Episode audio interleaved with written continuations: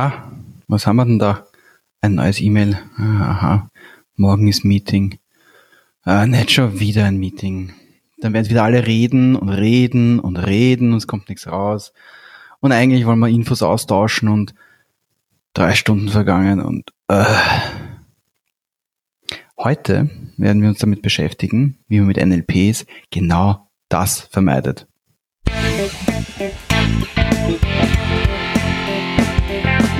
NLP Live, der Podcast für Frame Changer und Zukunftsbilder.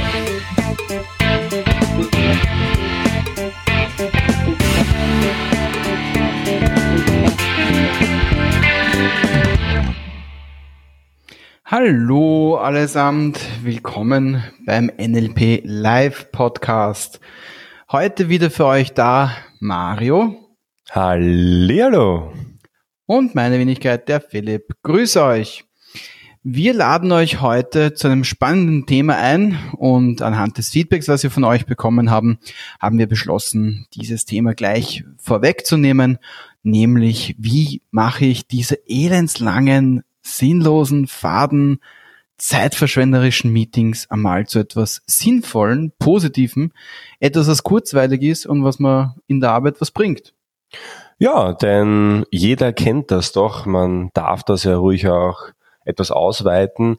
Denn was ist ein Meeting? Ein Meeting ist ein Treffen, das in einem gewissen Rahmen stattfindet und in der Regel eine Zielsetzung verfolgt.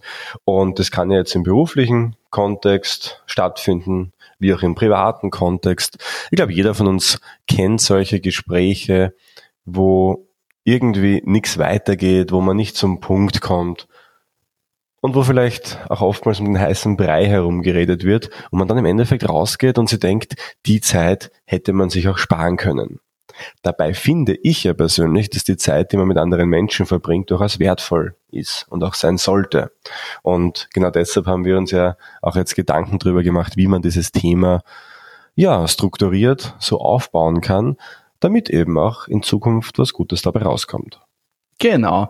Und gleich ein Anschluss an unser Thema vor ein paar Malen, wo wir uns darüber unterhalten haben, wie man denn seine emotionale Ruhe bewahrt in hitzigen Situationen, ist das jetzt auch ein bisschen eine praktische Weiterführung und Eintauchen in die Thematik. Na gut, was gehört denn jetzt zu so einem Meeting eigentlich alles dazu? Wann fängt denn so ein Meeting eigentlich an? Was meinst du, Mario? Das Meeting beginnt, bevor das Meeting beginnt, würde ich immer sagen.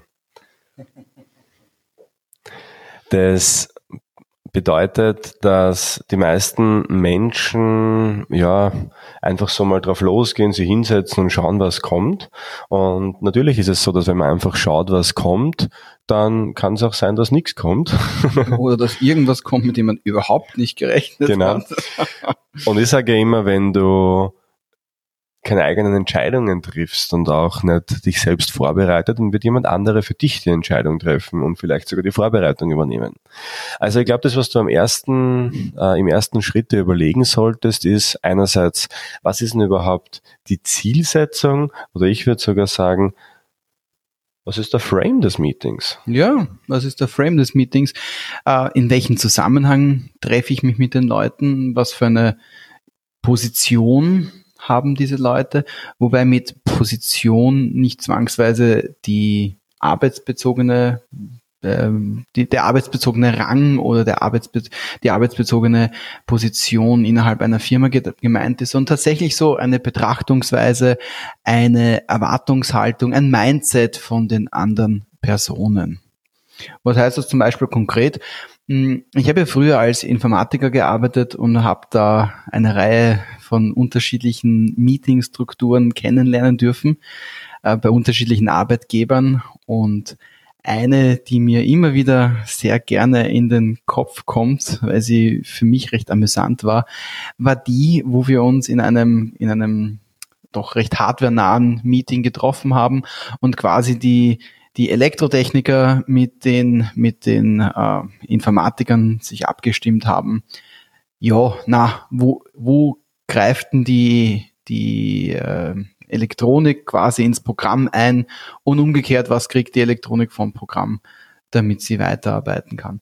Und diese Meetings waren tatsächlich so, sie waren wöchentlich, deswegen braucht man sich auch nicht mehr darauf vorbereiten, zumindest war das die Einstellung der Firma, dass wir uns halt einfach immer am Mittwoch in der Früh getroffen haben, nämlich auch zu einem Zeitpunkt, wo genau man entweder bereits angefangen hat mit einem seiner normalen Arbeitspakete oder ja, gerade in die Firma gekommen ist. Also es war, es war mäßig, der, der Zeitpunkt war mäßig gut gewählt, weil nur ein Teil der Leute damit zufrieden waren.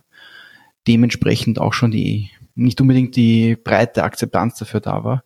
Und dann war es natürlich, okay, wir setzen uns zusammen und gleichen uns ab. Das Aber übrigens, Abgleichen ist halt ein, ein sehr, sehr vager, sehr großer Frame, wo nicht zwangsweise klar ist, was denn da eigentlich rauskommt. Ich wollte nur kurz einhaken, weil du gesagt hast, nicht der beste Zeitpunkt für so ein Meeting. Viele Meetings werden ja klassischerweise so nach Mittagessen anberaumt. Ja, der beste Zeitpunkt. Oder kurz vor dem Mittagessen. Und beide Zeitpunkte sind suboptimal, weil bei dem einen also wenn es vor dem Mittagessen beginnt, möchten natürlich alle dann schon Richtung Mittagessen und wenn es dann vor allem länger dauert, weil kann ja auch sein, dass man über Thema intensiver diskutiert, dann werden oft wichtige Punkte nicht mehr behandelt, weil eben dann alle schon Mittagessen gehen wollen und Leute werden sehr unruhig, wenn sie ihre Bedürfnisse nicht gestillt bekommen. Mhm, genau, ja. Wir wissen ja, physiologische Bedürfnisse sind das Allerwichtigste und deshalb gehört auch zur Vorbereitung ähm, eines Meetings auch die ja, Vorbereitung der Rahmenbedingungen. Wo findet denn das Ganze statt? Gibt's äh, Getränke? Das klingt jetzt ist nicht einfach, aber ähm, mit Durst und Hunger ähm, denkt sich's halt schwer. Und genauso ist es halt eben nach dem Mittagessen, wenn man beginnt, weil nach dem Mittagessen äh, rein physiologisch gesehen fließt sehr viel Blut in die Magengegend, da wird dann verdaut und das Nachmittagstief startet. Und auch zu dieser Zeit ähm, möchten natürlich wenige Menschen gerne denken. Eine Frage, wenn, wenn dann nach dem Essen die Gravitation sich zu ändern scheint und man plötzlich viel, viel tiefer im Sitz drinnen sitzt. Ein guter Freund von mir, wir haben ihn auch bei uns in der Trainerausbildung, hat eine ganz, ganz großartige, eine ganz, ganz großartige kleine Eselsbrücke geschaffen, mit der ihr, wenn ihr selber für, für Meetings verantwortlich seid, ein bisschen berücksichtigen könnt äh, und auf alle physiologischen Bedürfnisse äh, euch zurückerinnert, das ist, wenn ihr euch einfach kurz überlegt, ob ihr Pipi, Hunger, Kalt erledigt habt. Die drei, drei Grundbedürfnisse stellvertretend für alles, was halt sonst irgendwie dazukommen kann oder dazu äh, wegfallen könnte, also Pipi, Hunger, Kalt. Apropos Wunderbar. kalt, weil wir ja schon beim Thema Framing wären, gibt es diese ganz bekannte Framing-Studie, wo Menschen vor so einem Meeting, also vor einem Gespräch, eine warme Tasse Tee oder Kaffee angeboten wurde. ja, genau. Äh, und der anderen Gruppe eben einfach ein kaltes Getränk. Und die Gruppe, die eben ein warmes Getränk angeboten bekommen hat, hat das Gespräch dann freundlich, sympathisch, nah, warm empfunden. Und die, die halt ein kaltes Getränk bekommen haben, haben das genau das Gegenteil empfunden. Und auch das sind so ganz lustige Beispiele dafür, wie die Rahmenbedingungen einfach einen enormen Unterschied machen können. Und vor allem in wichtigen Gesprächen sollte man darauf noch mehr achten. Zum Beispiel auch, wo sitzt man? Denn natürlich kann man es nicht immer aussuchen. Aber wenn man es kann, dann sollte man natürlich, je nachdem, was man bezweckt, nicht unbedingt gegenüber sitzen, äh, wir wissen ja, gegenüber ist immer so eine konfrontative Situation, sondern eher so im L oder so, so, so vielleicht sogar nebeneinander, so wir schauen in die gleiche Richtung. Also alles kann man sich vorher überlegen, denn je nachdem, wo man das Meeting natürlich veranstaltet, wie man dann die Positionen einteilt, äh, ist das schon ein relevanter Punkt natürlich. Ja, das sind alles Sachen auch, die ja in der Vorbereitung zum Meeting euch überlegen könnt oder eben der Person, die fürs Meeting verantwortlich ist, vielleicht nochmal kurz stecken könnt, hey, da wäre das, da könnte man sich drüber Gedanken machen. Also so zusammengefasst wären das die Sitzordnung, wären das die Motivationen, warum sind die Leute da, was wollen sie, was wollen sie mitnehmen, was wäre ein sinnvolles Meeting für sie und natürlich auch die, die, die, das Bedenken der physiologischen Bedürfnisse wie eben Pipi Hunger kalt. Naja, und dann geht es ja eigentlich schon los. Ähm, wenn dann das Meeting beginnt, hoffentlich nicht nach dem Mittagessen, wo alle ohnehin im Suppenkoma drin sind, oder vor dem Mittagessen, wo dann eben, wie der Mario vorher gesagt hat, entweder Sachen nicht mehr oder nur sehr oberflächlich oder ungenügend behandelt werden, wenn eben das, der Zeitpunkt nicht passt. Aber jetzt sitzt du in so einem Meeting drin und hattest vielleicht gar nicht die Gelegenheit, sehr in die Vorbereitung, bei der Vorbereitung mitzuhelfen.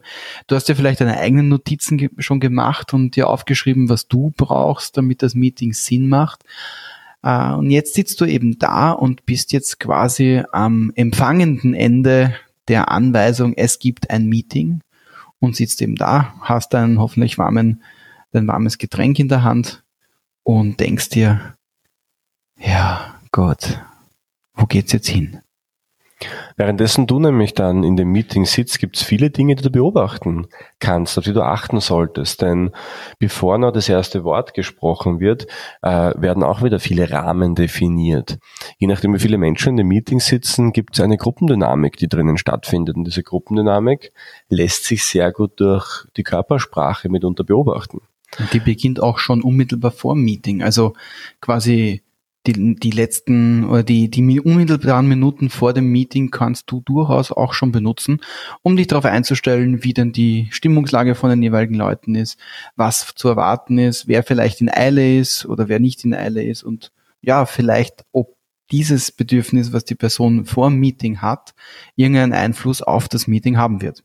Noch eine Sache von unserer Liste vergessen, und zwar vor dem Meeting natürlich auch die Visualisierung des Meetings selbst, die natürlich ein essentieller Teil ist, weil wir alle kennen das ja, uns die Ziele zu visualisieren. Das heißt, ich stelle mir vor, wie ich in zwei Jahren in meinem Porsche sitze und es in allen Sinnen spüre. Wir kennen ja das SMART-Modell der Zielformulierung, wo der erste Punkt ja nicht spezifisch im NLP ist, sondern sinnesspezifisch sogar. Also quasi das mit allen Sinnen erleben können, wie das später sein wird, es erreicht zu haben, also Act as if. Und das gleiche gibt es auch in Meetings. Also gibt es eigene Management-Schulungen mittlerweile, wo es nur darum geht, sich Meetings zu visualisieren. Es ist erstaunlich, wie das Ergebnis sich ähm, teilweise verändern kann dadurch und wie gut man dann seine Ziele erreicht, wenn man es vorher schon mal visualisiert hat. Denn wir haben da ja schon in der Folge zum äh, Thema Wissenschaften der NLP, ich glaube das ist Folge 14, soweit ich mich erinnern kann, ähm, und auch schon in anderen Folgen, wo es darum geht, vertrauensvolle Beziehungen aufzubauen mit NLP, haben wir da ja schon erklärt, dass fürs Gehirn es recht wenig Unterschied macht, ob du dir das vorstellst oder ob du es wirklich erlebst. Und diese Visualisierung des Meetings im Vorhinein kann dazu führen, oder führt definitiv dazu, dass du schon eine Lernerfahrung hast, dass du schon gedanklich auch vorbereitet bist und dass sich deshalb deine Gedanken noch einfacher in die Realität manifestieren lassen. Also stelle das Meeting wirklich vor, wie du es dir wünschst. Und zum Schmunzeln, dieselbe Studie kann, wenn man sie benutzt, auch dazu verwendet werden, dass du, in, dass du dir vorstellst, während du im Meeting drin sitzt und absolut nichts weitergeht, dass du dir einfach vorstellst, du würdest Workout machen, weil für den Kopf und für den Körper ist es von der Ankurbelung der Meta, Metaboli, äh, wie heißt das, Meta, hilf mal, vom Metabolismus, genau, äh, ist es hilfreich, auch sich das einfach nur vorzustellen. Also wenn ihr nicht, nicht, nicht ins Training gehen wollt, nicht ins, äh, ins Workout gehen wollt, könnt ihr euch das vorstellen. Das hat ähnlich gute Effekte. Aber kommen wir zurück zum Training, kommen wir zurück zur Meeting-Situation. Äh, du sitzt jetzt drinnen, siehst die Personen, die beteiligt sind. Die einen sind sicherer, die anderen sind vielleicht unsicherer. Du kriegst ein Gefühl für die Leute, du weißt ungefähr, wo sie sich gerade emotional befinden oder wo sie sich inhaltlich befinden und kannst dich dann dementsprechend auf sie einstellen. Sicher und unsicher übrigens zwei Wertungen, die man in so einem Zusammenhang immer wieder hört. Ähm, Im NLP-Bereich würden wir von sowas nie sprechen, sondern würden wir immer ähm, einfach nur wahrnehmen und uns fragen, worauf führe ich diese Wahrnehmung zurück. Denn manche Menschen sprechen nun mal mehrere Worte innerhalb kürzester Zeit aus, mhm. vielleicht in einer ja, in einem höheren Tempo und in einer höheren Lautstärke. Und darauf, ähm, ja, da schließen wir dann oft darauf, dass die Menschen vielleicht sicherer sind oder die Redelsführer oder Redelsführerinnen sind. Aber Im Endeffekt geht es auch da natürlich darum, die Körpersprache ganz genau zu beobachten, denn wie gesagt, Gruppendynamik bestimmt sich ja auch über den Rapport, den Menschen miteinander haben und dann einfach mal zu beobachten, wer gleicht sich dem wem an, wer fühlt sich dem wem verbunden. Das kann man ja sehr schön sehen in Gruppensituationen, wo mehr Menschen zusammensitzen. Und natürlich gibt es auch in Meetings immer wieder die Menschen, die eher weniger sprechen. Man könnte auch sagen, die in solchen Situationen eher introvertiert sind und manche, die eher nach außen gehen und extrovertiert sind. Und auch da ist es aber relevant, weil es da auch ganz gute Befunde gibt, dass introvertierte Menschen durchaus kreativer oft sind als extrovertierte Menschen. Und dann passiert es auch oftmals, dass diese Menschen wenig zu Wort kommen. Also wenn man da ein bisschen ein Gespür für solche Dynamiken entwickelt, dann kann man durchaus Menschen, die normalerweise nicht so viel vielleicht von sich geben, ähm, einladen dazu, auch ihre Ideen preiszugeben, weil manchen fällt es einfach schwerer, ins Gespräch reinzukommen. Vielleicht bist du ja auch eine Person, die es, der schwerer fällt, ins Gespräch zu kommen. Auch da ist die Körpersprache wieder dein Schlüssel zum Erfolg, weil viele Menschen glauben dann, sie müssen die richtigen Argumente finden. Aber wenn du nicht zu Wort kommst, nützt da jedes Argument nichts. Und da natürlich Regel Nummer eins, gleich dich dem oder derjenigen an, der die deiner Meinung nach halt ähm, gerade den Ton angibt, also nach der sich die anderen auch angleichen. Aber danach, du kennst ja auch das Statusmodell vielleicht schon aus dem NLP, Körperstatus. Und auch da geht es darum, sich dann in solchen Situationen vielleicht groß zu machen, viel Raum und viel Zeit einzunehmen. Und auch über Status werden wir noch eine eigene Folge drehen ähm, weil ich denke, das bietet sich dann sehr gut an für viele Kontexte.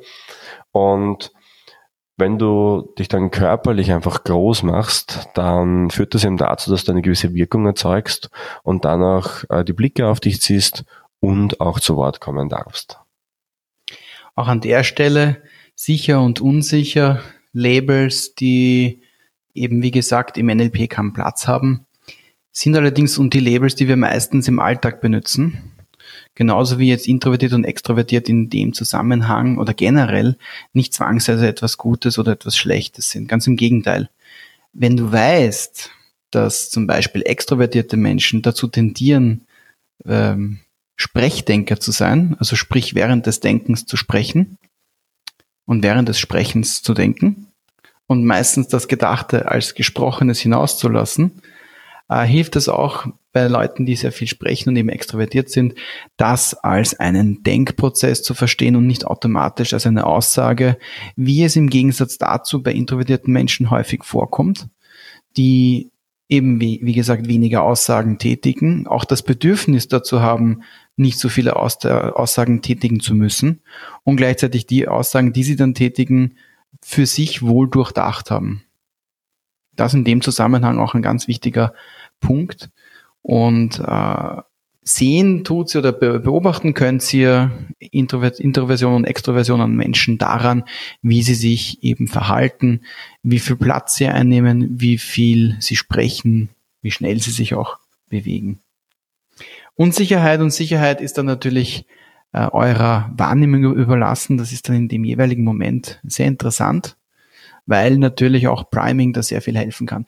Übrigens, was der Mario vorher gesagt hat mit Gruppendynamik, natürlich gibt es immer eine Person in einer Gruppe, die sozusagen den Ton angibt. Hm, wie oft glaubst du, dass diese Person, die den Ton angibt, nicht die Führungskraft ist? Also, kleiner Newsflash, es ist öfters, als man glaubt weil dieses Gruppendynamikmodell extrem dynamisch ist und weil sich da die Führungsrollen sehr häufig verändern.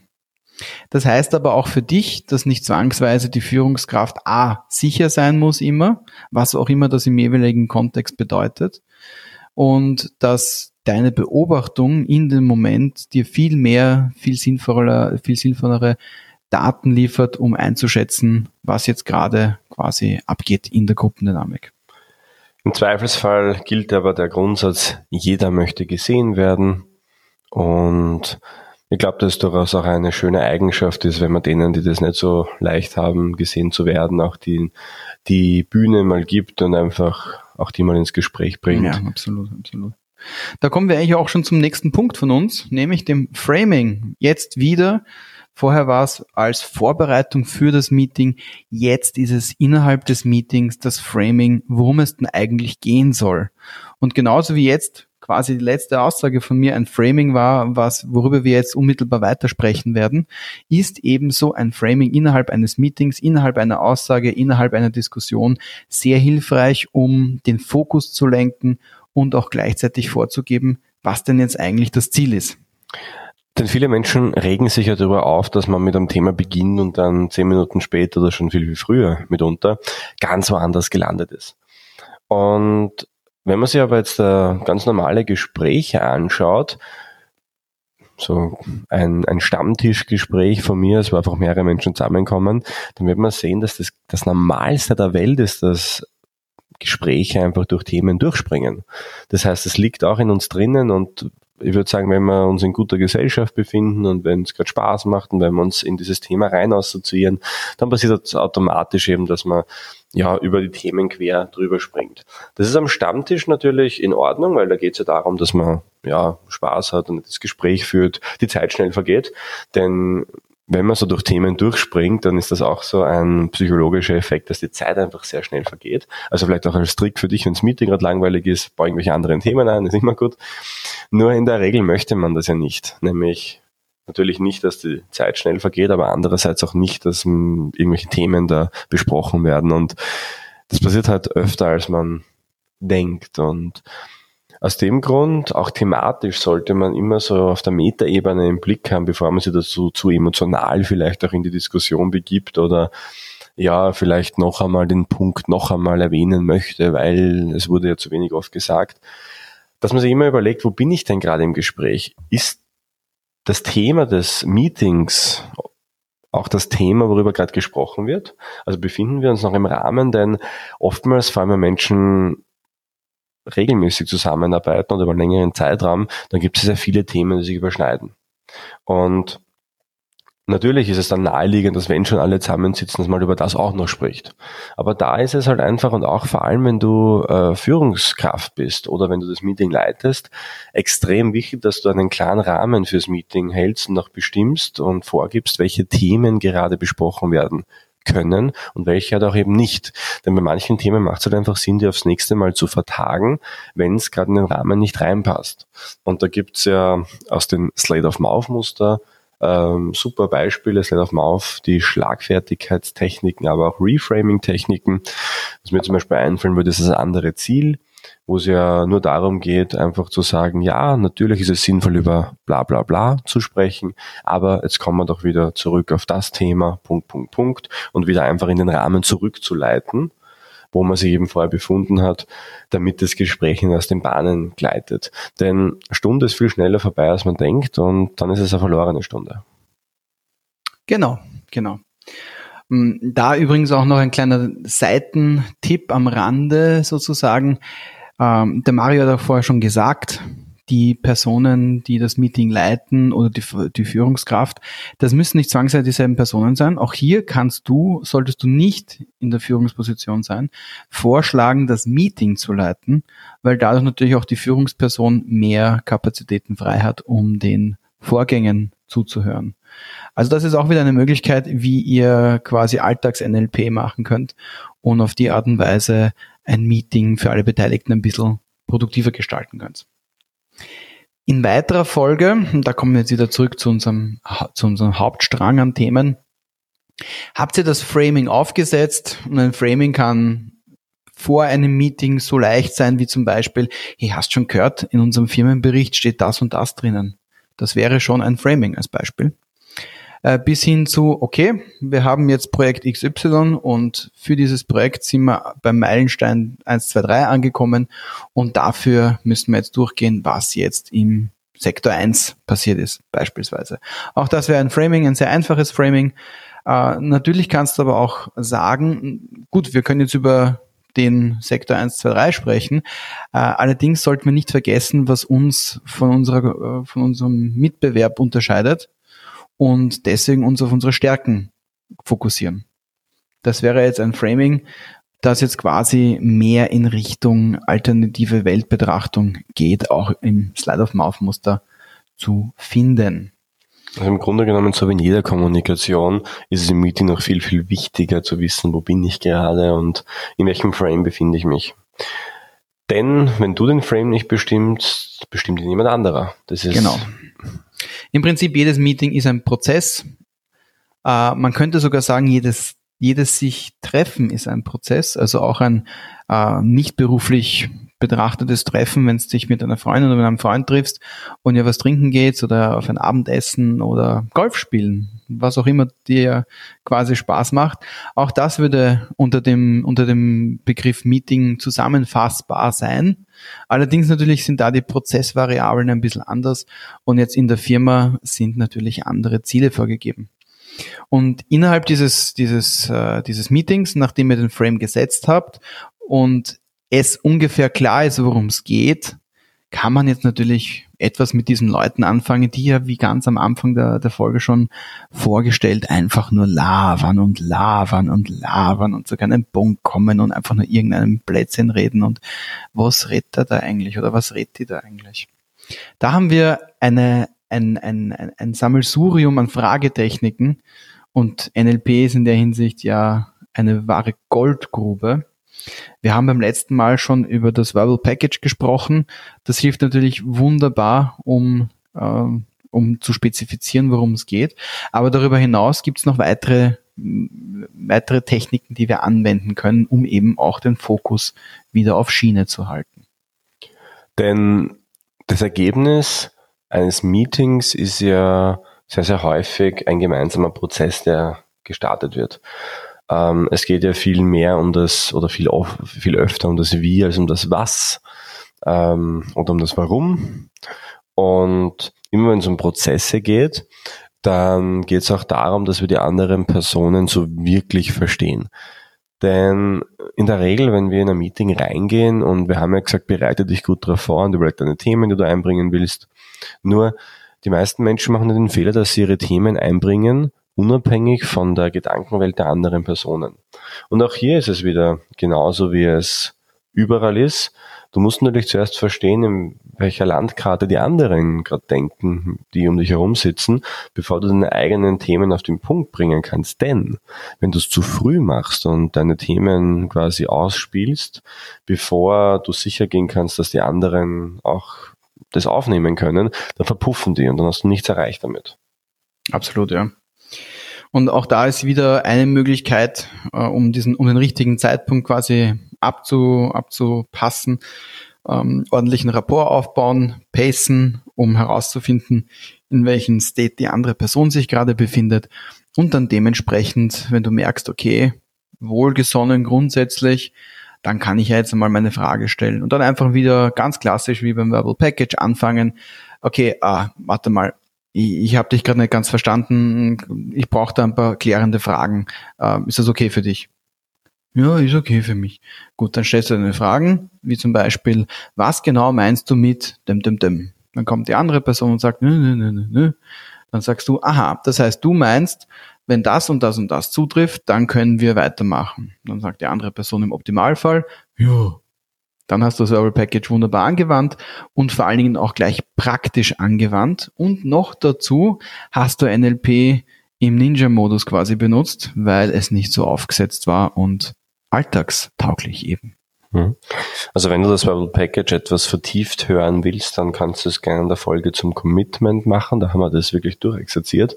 In unterschiedlichen Kontexten. Solltest du jetzt zum ersten Mal zuhören, oder es nicht mehr so parat haben. Das Verbal Package besteht aus drei Phasen. Die erste Phase ist mal kundzutun, was das eigene Anliegen überhaupt ist. Ich möchte da gemeinsam eine Lösung finden und im weiteren Atemzug auch zu fragen, ob man Fragen stellen darf. Das heißt, ich möchte eine Lösung finden, dürfte ich einfach nur ein paar Fragen stellen, damit ich besser verstehe, was du damit meinst. Das war der erste Schritt. Der zweite Schritt, da geht es dann ums Fragen stellen an sich und wir würden dir empfehlen, dass du in Meetings dich vor allem um zwei Fragetechniken kümmerst, und zwar die Nominalisierungen und unspezifischen Verben. Warum? Weil wir haben ja gesagt, es geht oft um Prozesse und auch zu verstehen, wie tut jemand etwas und wie tun wir es dann gemeinsam.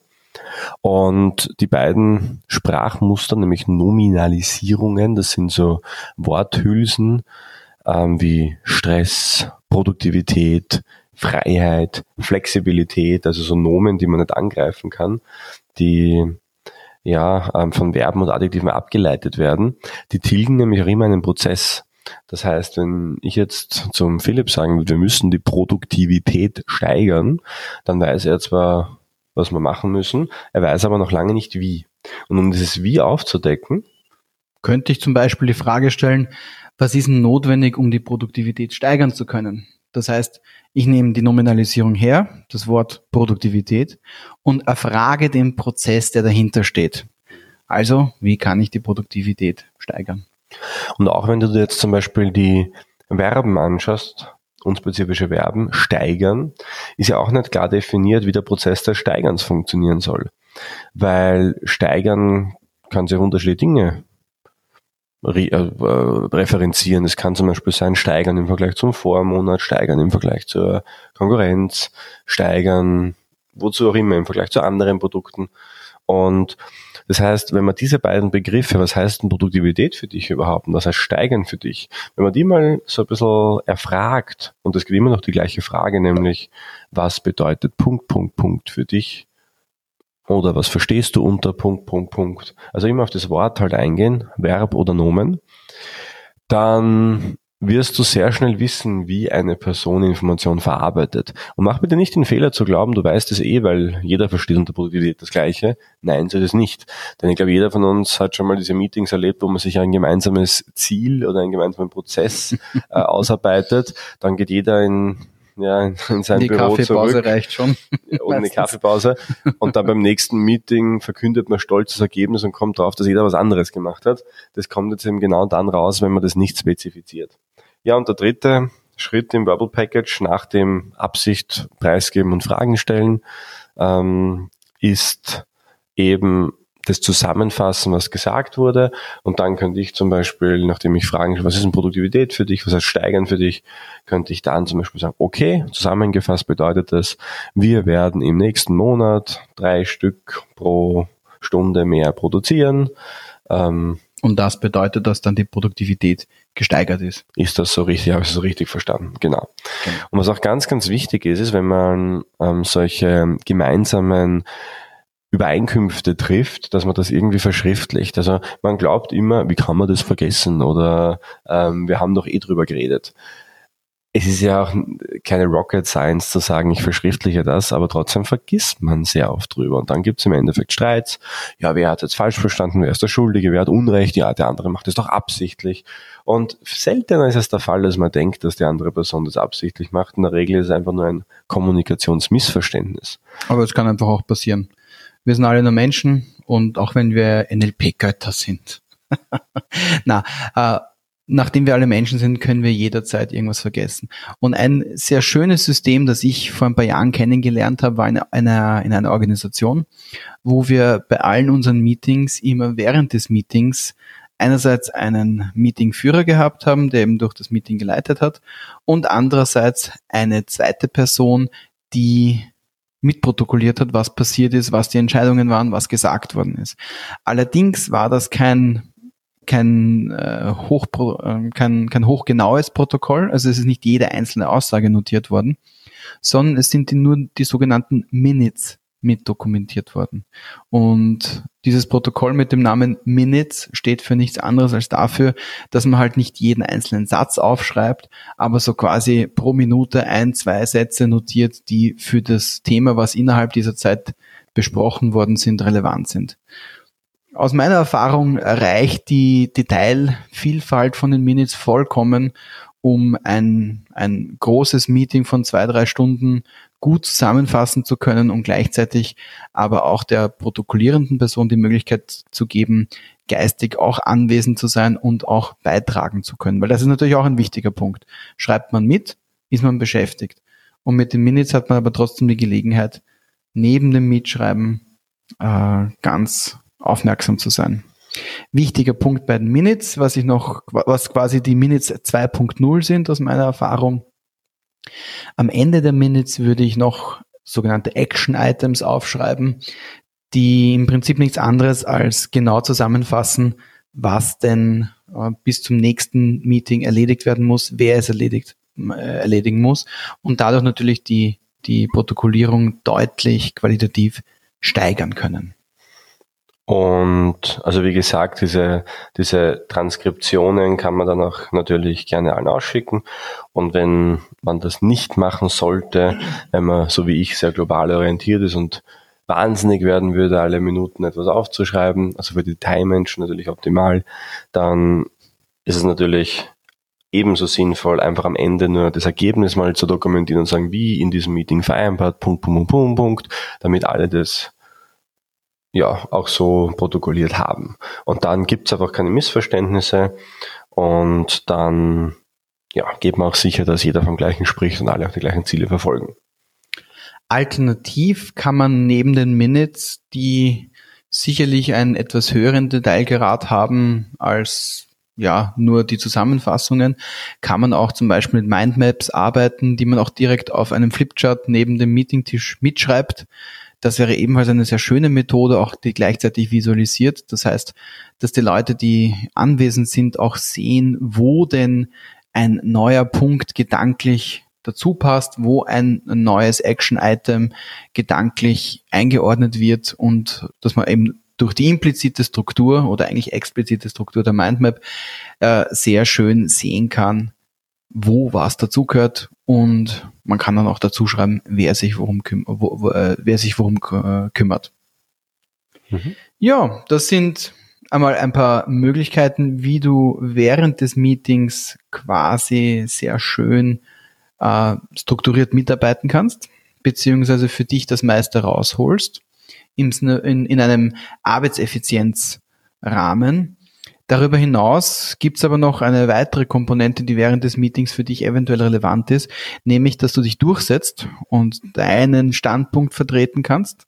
Dazu haben wir verschiedene Redemodelle, beziehungsweise wie du auch parallel dazu, während du äh, deine, deine Meinung platzierst oder vielleicht auch wirklich durchsetzt, äh, wie du da trotzdem darauf schaust, dass du keine anderen Menschen vergraulst oder ja, arrogant drüber kommst oder als sonst irgendetwas, nur weil du quasi dich unter Anführungszeichen auf die Beine stellst und deine Meinung sagst. Da gibt's verschiedene Möglichkeiten. Redemodell technisch haben wir zum Beispiel das ISK-Modell oder das AIDA-Modell, beide sehr schöne Redemodelle, denen wir glaube ich, eine ganze Episode widmen werden, ein anderes Mal.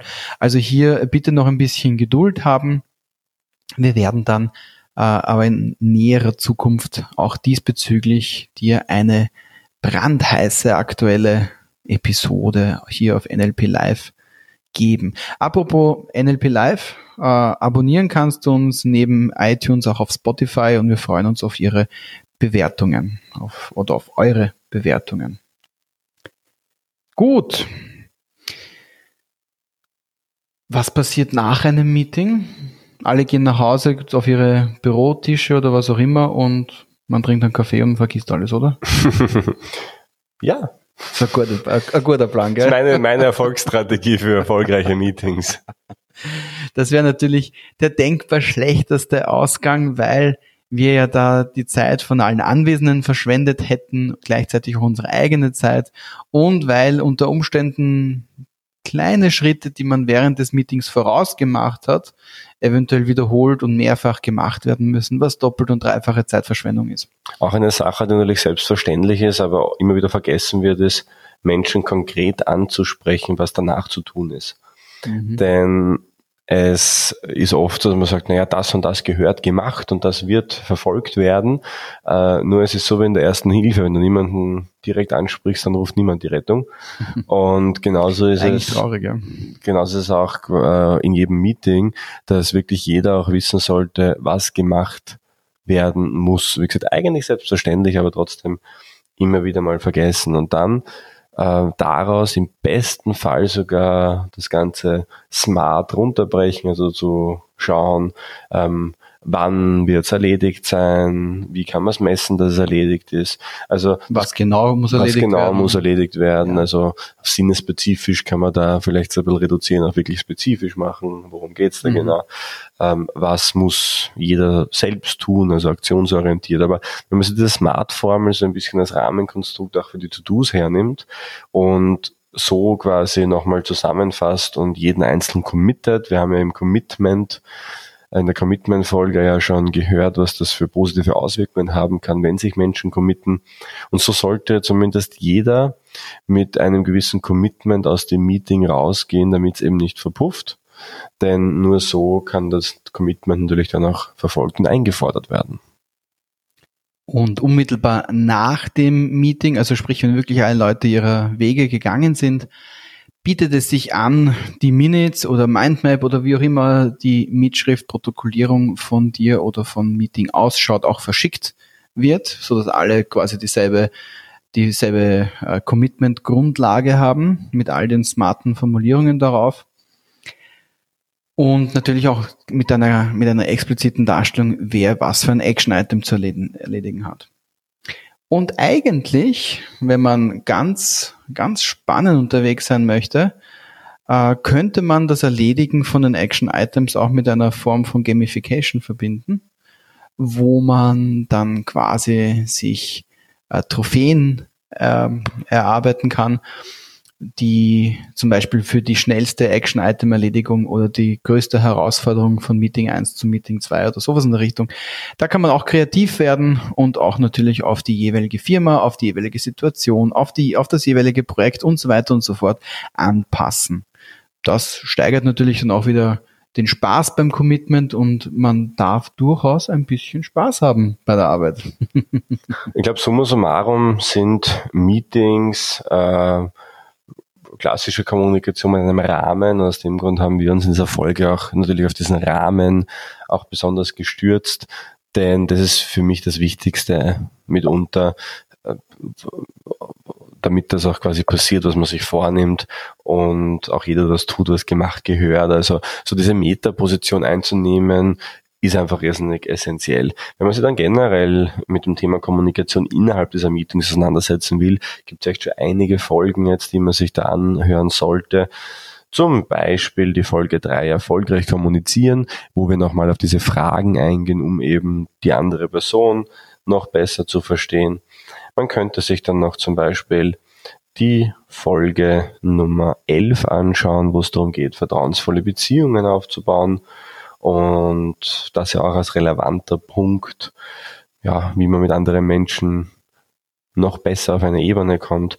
Folge Nummer 12, hier die Macht der Sinne nutzen. Also wir haben hier echt einige Folgen hier einspielen, weil wenn ich die Menschen in ihrer Welt in ihrer Sinneswelt auch abholen kann. Auch dann kann ich Missverständnisse viel, viel besser vermeiden. Folge 13 Körpersprache lesen, also jetzt nicht, dass ich sage, jede Folge an, anhören, aber das sind so bestimmt. Aber ich, ich sag's jetzt einfach, nachdem wir uns ja mit Kommunikation beschäftigen als NLP Live Podcast, äh, ist natürlich Kommunikation Hauptbestandteil von unseren Folgen. Dementsprechend wünschen wir dir da sehr viel Spaß, auch ein bisschen auf neugierige Erkundungsreise zu gehen durch die, durch die gehörten Welten unserer Ohre. Öre, Ohren, Ohren, Ohren, Ohren, Ohrenklaff, auch ein gutes Buch. Und all diesen Assoziationen zu folgen, weil es natürlich spannend ist, was wir da damit verbinden und was wir davon lernen können. Und in all unseren Folgen gibt es ja eine Reihe von Action-Items sozusagen, die du für dich umsetzen kannst und wo du deinen Spaß hast, wenn du einfach einmal dich selber auch ausprobierst. Dazu laden wir dich auch sehr herzlich ein, selbst ausprobieren und natürlich auch uns Rückmeldung geben, wie denn das funktioniert hat, was denn deine Schwierigkeiten waren, wo du erfolgreich gewesen bist und wo du vielleicht ein paar weitere Tipps und Tricks hören möchtest in der Zukunft. Wir gehen sehr, sehr, sehr, sehr gerne auf eure Fragen und auf eure konkreten Szenarien ein und geben euch dann direkte NLP-Tipps, wie man das im Real Life sozusagen umsetzen kann. Wir freuen uns natürlich auch über Feedback immer füttert das Feedback Monster und freuen uns auch über euer Abo auf iTunes oder auf Spotify und wünschen dir heute alles Gute. Alles, alles Liebe und bis bald, wenn's wieder heißt NLP Live, der Podcast für Frame Changer und Zukunftsbildner.